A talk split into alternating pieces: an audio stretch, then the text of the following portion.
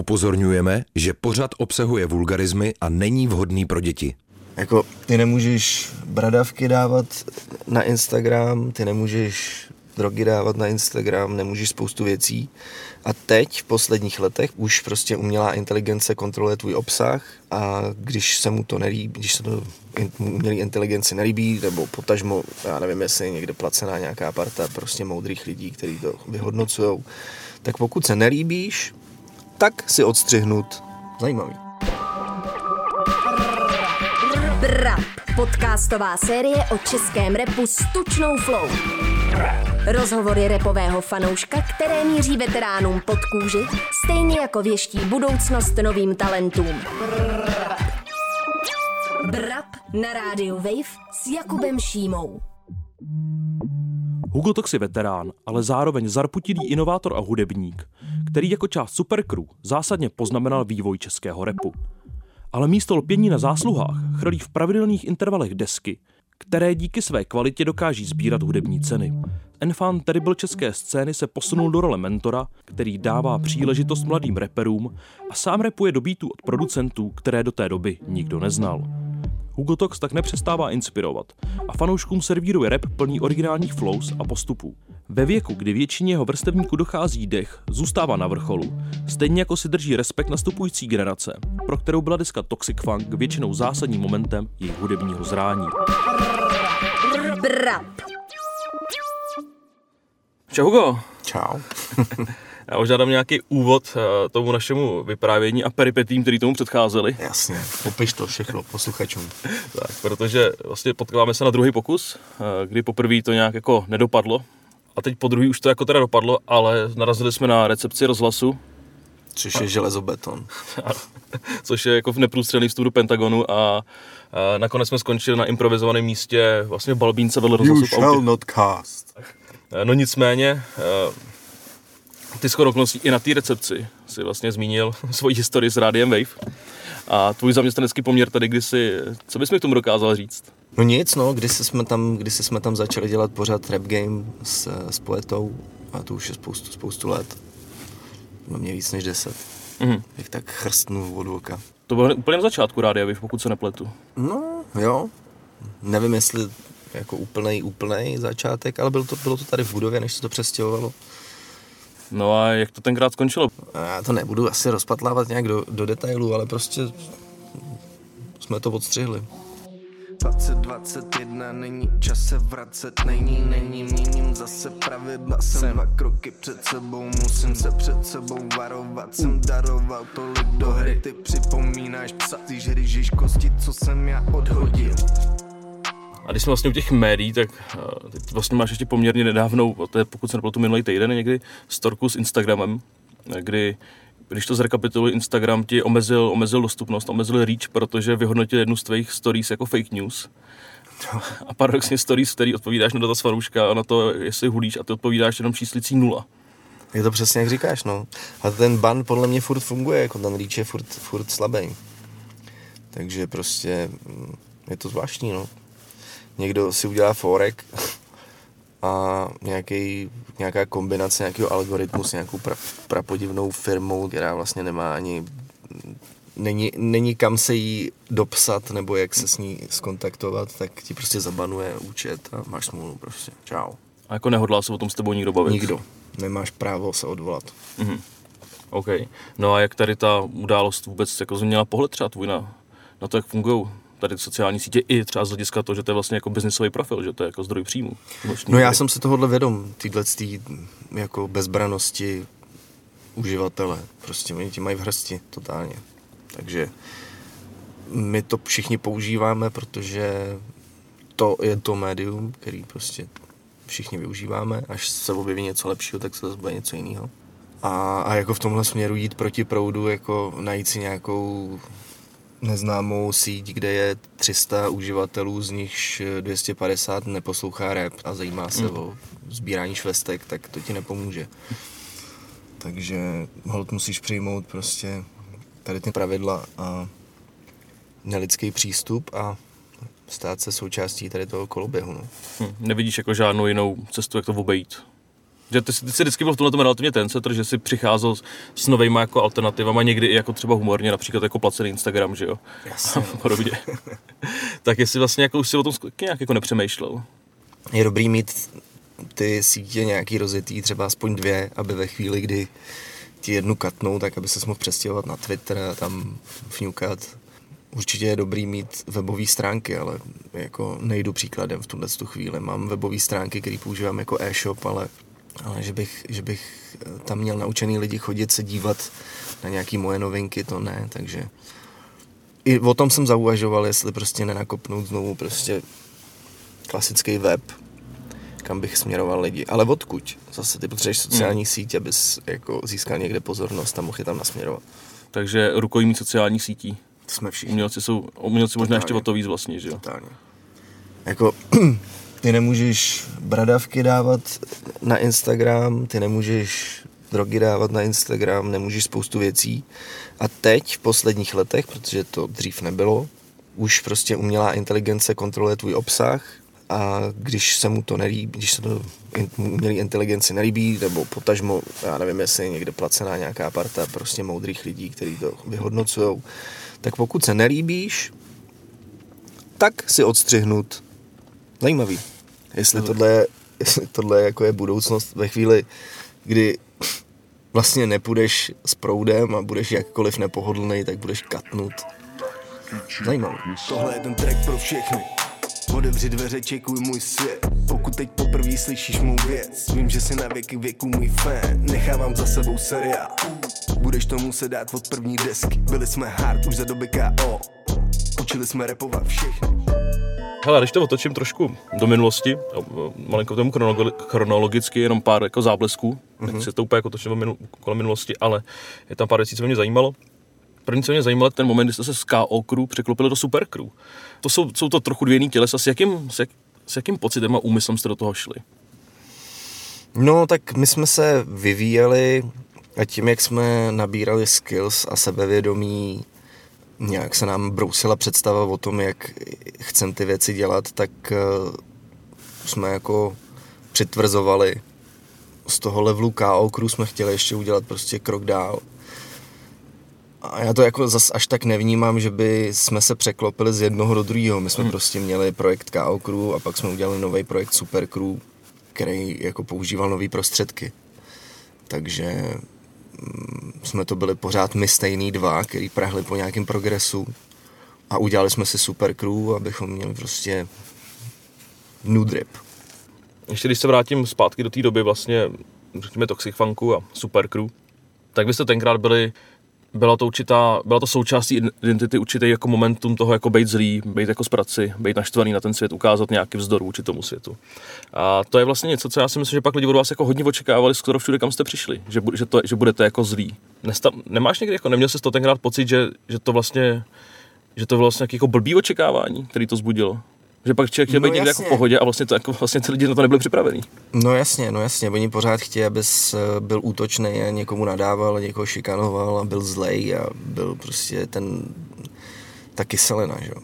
Což ty to seš schopný ze sebe udělat pro to dílo. A samozřejmě to vychází z tebe. Je to nějaká část tebe, která jako promlouvá do toho artu. Ale to nutně nemusí znamenat, že takhle prostě existuješ 24 hodin denně a že chodíš spát prostě s raketometem. Jako. Takže samozřejmě na to narážíš, že ty lidi furt jako čekají, kdy to přijde, kdy přijde ten moment, kdy začneš prostě něco zapalovat. Nejšťastnější jsou, když to samozřejmě přijde, že? Když se koule ožere v backstage a začne prostě někomu nadávat a po někom se vozit. Pak vidíš, jak ten dotyčnej tam zůstane sedět, on je opařenej a všichni ostatní jenom jsem na tom píp, ty vole, jak prostě to jenom graduje. A lidi jsou šťastní.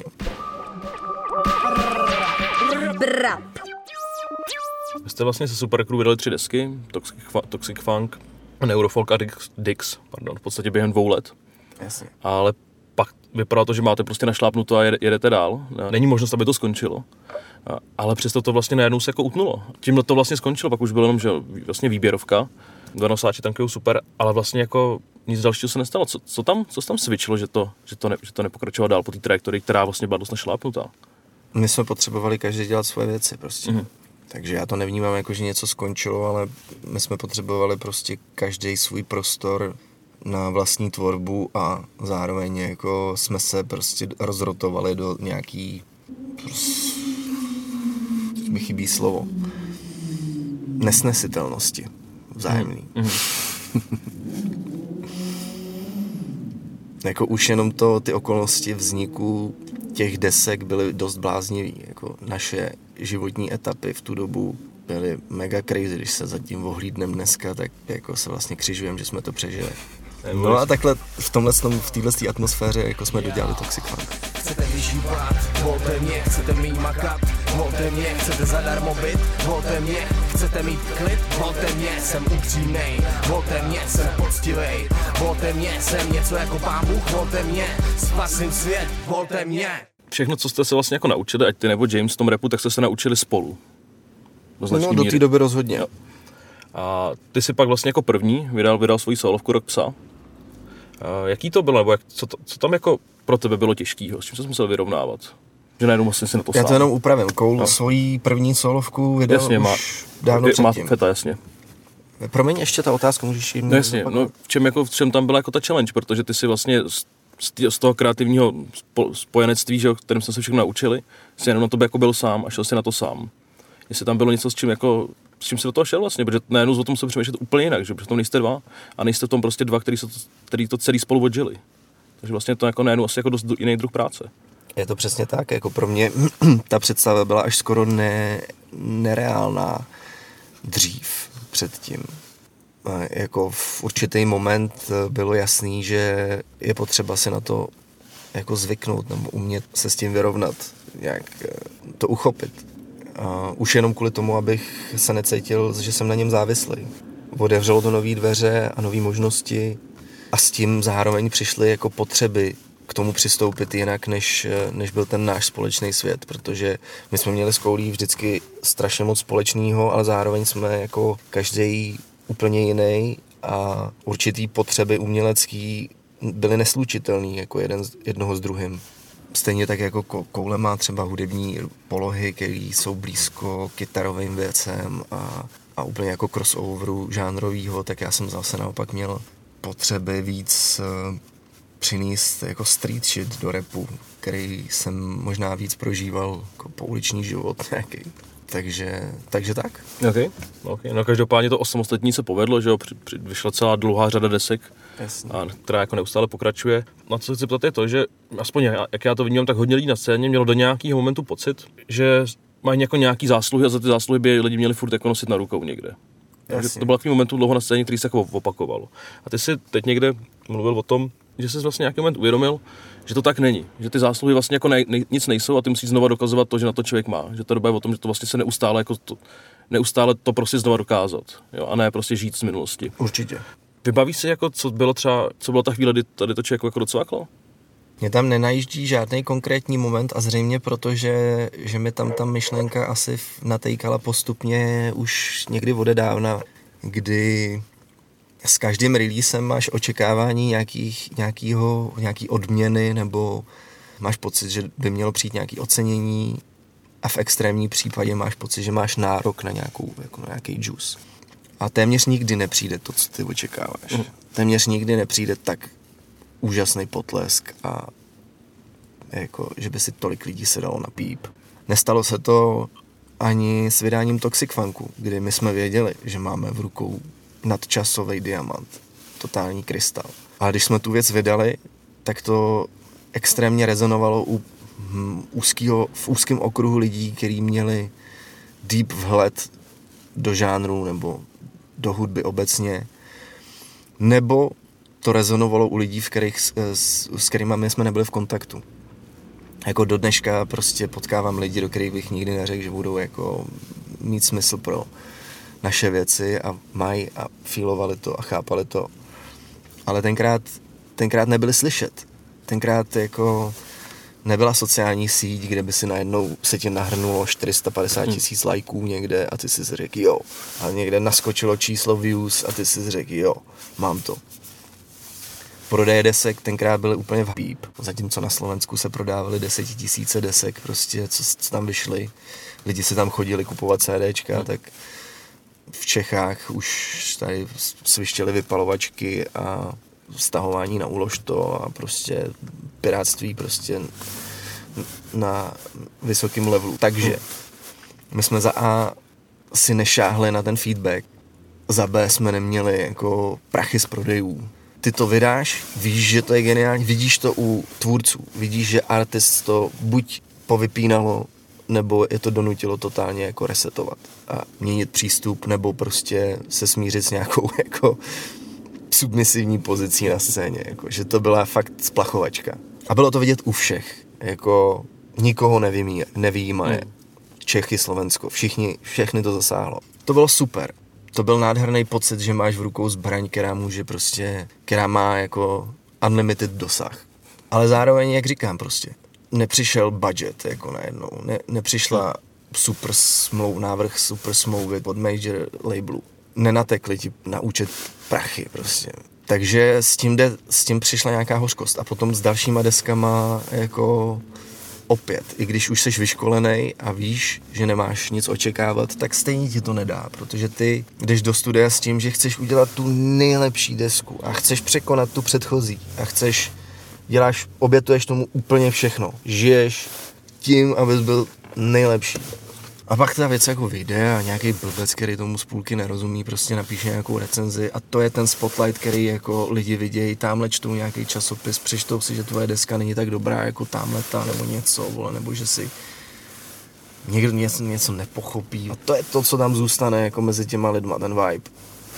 Bavím se o tehdejší době, jo, kdy feedback ti dávali recenzenti, ne fanoušci skrz přímý kontakt jako přes sociální sítě a přes YouTube.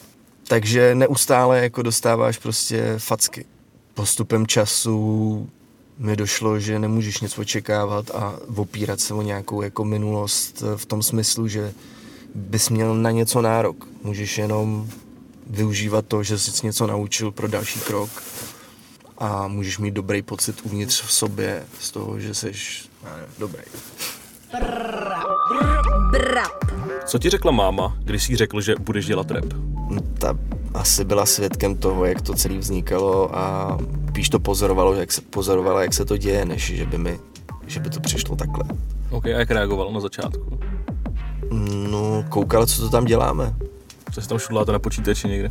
To jsme ještě ani na počítači nešudlali, to jsme si pouštěli na věži z jedné kazety instrumentálku a měli jsme puštěný normálně, že dvojče na recording a do toho píchlej mikrofon a nahrávali jsme rap prostě na druhou kazetu, případně z instro z gramce. Za jaký kariérní rozhodnutí by ses nafackoval? Za žádný. Jaká je tvé nejhorší vlastnost? Váhavost, možná nějaká přecitlivělost, okay. Závist. S tou, jako, ale se snažím bojovat dlouhodobě, že si snažím nepřipouštět, ale jako vím o tom, když tam je, tak nemám rád. A jaký je tvoje guilty pleasure? Píp, něčí tracky. A jaký nejhorší rým se ti vybaví? Oči točí rádi kamarádi. A kdo je to podle tebe na české scéně nejvíc nedoceněný? Tak mě tam třeba jako najíždí na české scéně, kdo je hodně nedoceněný, Cortés, který je podle mě totální jako king, co se produkce týče. On o ten český spotlight podle mě až zas tak nestojí. Ve světě podle mě ho docela se lidi cenějí. Ta nedoceněnost tam jako nevibruje, nerezonuje, ale asi by to byl Cortés, pokud potřebuješ odpověď. Brap. Ty jsi poměrně dost experimentovala s nějakým jako procesem nahrávání tvorby a podobně. To znamená od nějaký jako podobě psaného textu až prostě k vložení k nahrávání freestylů a první takeů, který pak šli jako i ven. Jak to máš? Teď píšeš nebo píšeš ještě texty nebo už jenom nahráváš? 99% jenom nahrávám. Přičemž i v rámci toho nahrávání bez psaní tam je takové jako relativně široký jako pole mezi, nebo je tam rozptyl mezi tím freestyle čistým freestylem, ten one take přístup, kdy jenom jako zapneš tu věc a necháváš se unášet tím beatem a pliveš prostě to první, co ti to někde od někud posílá. A tím, že si v hlavě prostě rovnáš ty bars a nahráváš to dokola do té doby, než tam je to, co jsi chtěl, což je vlastně normální proces psaní, akorát vynecháš papír. Tomu jako US lidi říkají punch in. Někdy ten bar přijde hned a někdy na pátý pokus. Ale... A v čem je to lepší? Čem to jako, proč zrovna tohle je ta forma, jako, nebo tohle ten proces? No protože když to odkládáš na ten papír, tak tam zapíšeš jenom ty slova, ale nezapíšeš tam emoce, nezapíšeš tam jako flow, tu si musíš stejně pamatovat, nezapíšeš tam prostě nějaký jako drobný nuance a i třeba některý flows jsou tak těžký, že jakoby nezopakuješ úplně stejně. Že někdy v tom freestyle podání si v tom zaplaveš tak, že to není jako zapsatelný nebo zopakovatelný. A když už to máš jednou nahraný, tak to jenom prostě vystříhneš a použiješ a pak pro další jako třeba live hraní už se to naučíš. Jo? Jako se naučíš jakýkoliv shape nebo jakoukoliv flow. Těch variant, jak můžeš něco nahrát, je tolik, těch nekonečno, že v té záplavě se můžeš jako ztratit. Takže pro zapsání toho nápadu je lepší to rovnou nahrát, než to psát na papír a pak to tam znovu lovit. Okay. Třeba proto, že s tím máš spojenou nějakou emoci, kterou už prostě z toho papíru nezreplikuješ. Buď, anebo i co se týče tý flow samotný, jako té struktury toho rýmování. Prostě. Nějaká pauza, něco. Třeba. Přídech. No, nebo nějaký opoždění, nebo předběhnutí, nějaký zalomení nějakých slov. A ve chvíli, kdy ty píšeš, tak vlastně ty si nahromadíš celou tu sloku na ten papír a pak se máš jako soustředit vlastně na celou tu sloku najednou. Zatímco když to nahráváš, dejme tomu jako punch-in po částech, tak máš vždycky jako pod lupou ten jeden takt, dejme tomu. Takže se mu můžeš líp pověnovat. No a máš domácí studio? Jo. Takže nahráváš doma? Jasně. A kolik naprostou většinu. A pak to jenom už to chodíš dál jenom někam míchat vyloženě. Přesně tak. No a jak často nahráváš? Každý den. Není prostě týden v měsíci, kdyby jsi řekl dneska jako ne. No celý týden ne, ale samozřejmě nějaký ne každý den samozřejmě nahrávám, ale jako mám chuť každý den nahrávat, ne každý den se k tomu dostanu. Okay. A kolik vznikne takhle tracků třeba za měsíc? Nevím, 20-30. Takže šuplíky jsou hodně hluboký. No tak buď nahráváš třeba sloky pro někoho, nebo tracků, slok, dejme tomu, jasně. Nahráváš sloky pro někoho, nahráváš do šuplíku, nahráváš věci, které tě přestanou bavit v půlce a zahodíš je, už si na ně nevzpomeneš. Pak je objevíš za 3 roky a řekneš si, oh shit. A jenom to doděláš a vydáš to, což je skvělý. OK. A ty vlastně hodně pracuješ s tím, že bereš beats od mladých producentů a chceš prostě všechno, co ti jako můžou dát. Máš, jak nejvtipnější si přišel na dobrý beat? No tak třeba postuješ něco na Instagram. To je taková, já to vemu ze široka. Okay. Já komunikuju s lidmi, jako většině lidí na Instagramu odepisuju, což je magořina, ale dělám to. Je tam široká škála způsobu komunikace. Některý lidi vůbec jako nevědí, jak se chovat. Komunikují tak, že bys jim dal okamžitě facku. Jiný lidi jsou třeba přehnaně opatrný, tak dále. A mně přišlo v tom všem, že by bylo dobrý dát těm mladěchům nějaký guidelines, jako, nebo jim dát aspoň pár tipů, co určitě nedělat, co nepsat artists, protože si tím okamžitě zavíráš dveře. A naopak jim dát nějaký tipy, co třeba dělat dobře, nebo tak. Tak jsem se rozhodl dát dropnout pár v úvozovkách pravidel na Instagram. No a do toho mi přišel prostě mail od člověka, který mi napsal jenom mail s otazníkem. Jako v předmětu e-mailu? Ne, jako v direct message. Direct message. Jako většinou mi přijde, čau, můžu ti někam poslat beat, dáš mi svůj e-mail na beat, nebo něco takového. Jasně, odepíšeš, tady máš e-mail. Dobrý. Ale tady mi přišel mail, dobrý, ok, tak jsem si jenom rozklik frajera, tam nějaký fotky, jak je takhle jenom zasypaný nějakýma bankovkama. Bylo vidět, že to je prostě nějaký mlaďák, co má jako vysoký sebevědomí. Já si, ok, drzounek malej. No tak jo, tak jsem mu napsal mail. Schválně, co z té vypadne. Top beaty. Jseš na hraně toho, že se na toho člověka vypíp, protože se ti nelíbí, jak s tebou komunikuje, nebo prostě se máš za moc důležitýho, tak si říkáš, jo, ne, dám mu mail, nedám. Mu dáš mail, pošle ti skvělý beaty, chceš to. A jak se jmenuje? To nebudem říkat. Nebudem říkat, ok, ale jsme to pak jako spojili. On bude vědět. On bude vědět, ok.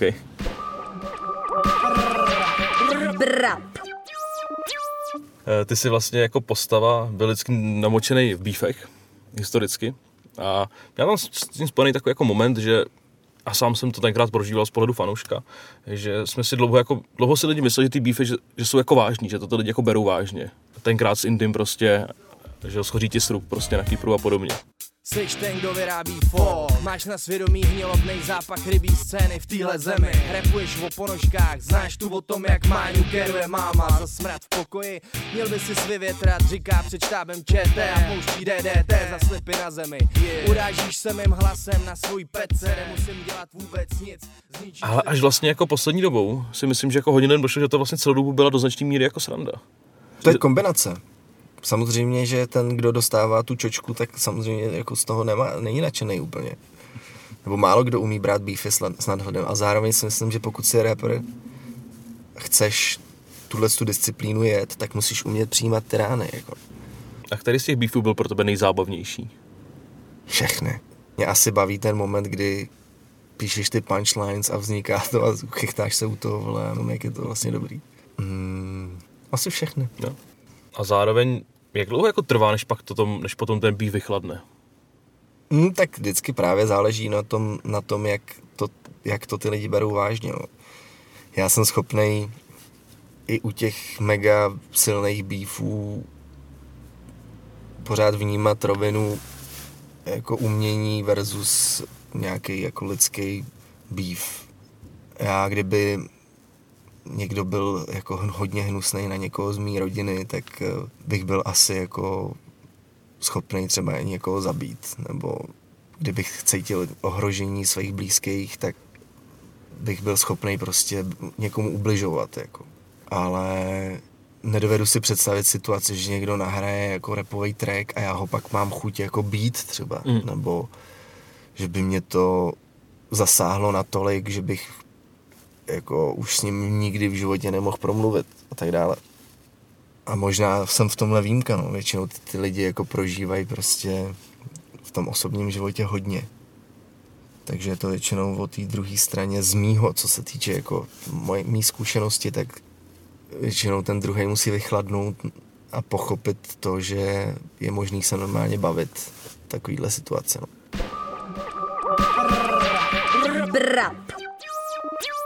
Jakou hudbu doma pouštíš dětem? Oni si vybírají sami dost. Jedou, skoro každý ráno jedou Prince. Šáhají často po Two Live Crew, což je bomba, protože na tom já jsem vyrost a je to jedna z mých nejoblíbenějších skupin. Oliver je fascinovaný s prostým slovem, stejně jako to má po mně evidentně. A různě morfuje, switchuje v klasických písničkách různý slova, tak aby to bylo sprostý. A směje se tomu. Což je jako... Linda z toho trošku vyšiluje a já se jenom směju, protože nemůžu jako pokrytecky ho kárat, že to se nedělá, protože to sám dělám. A poslední věc, v jednom starém rozhovoru říká, že pečeš super štrudl. Platí to pořád? No jasně, jo. Dělám skvělej. Jak často pečeš štrudl doma? No teď nepeču moc štrudly. Nebude sezóna, že jo, jabka podzim. Důležitý je, nikdy se nesmí do štrudlu nastrouhat slupka, okay, nebo jadřenec. Jakmile je ve štrůdlu šlupka, tak je skvíp celý štrůdl. Aha. Podcastová série o českém rapu s tučnou flow.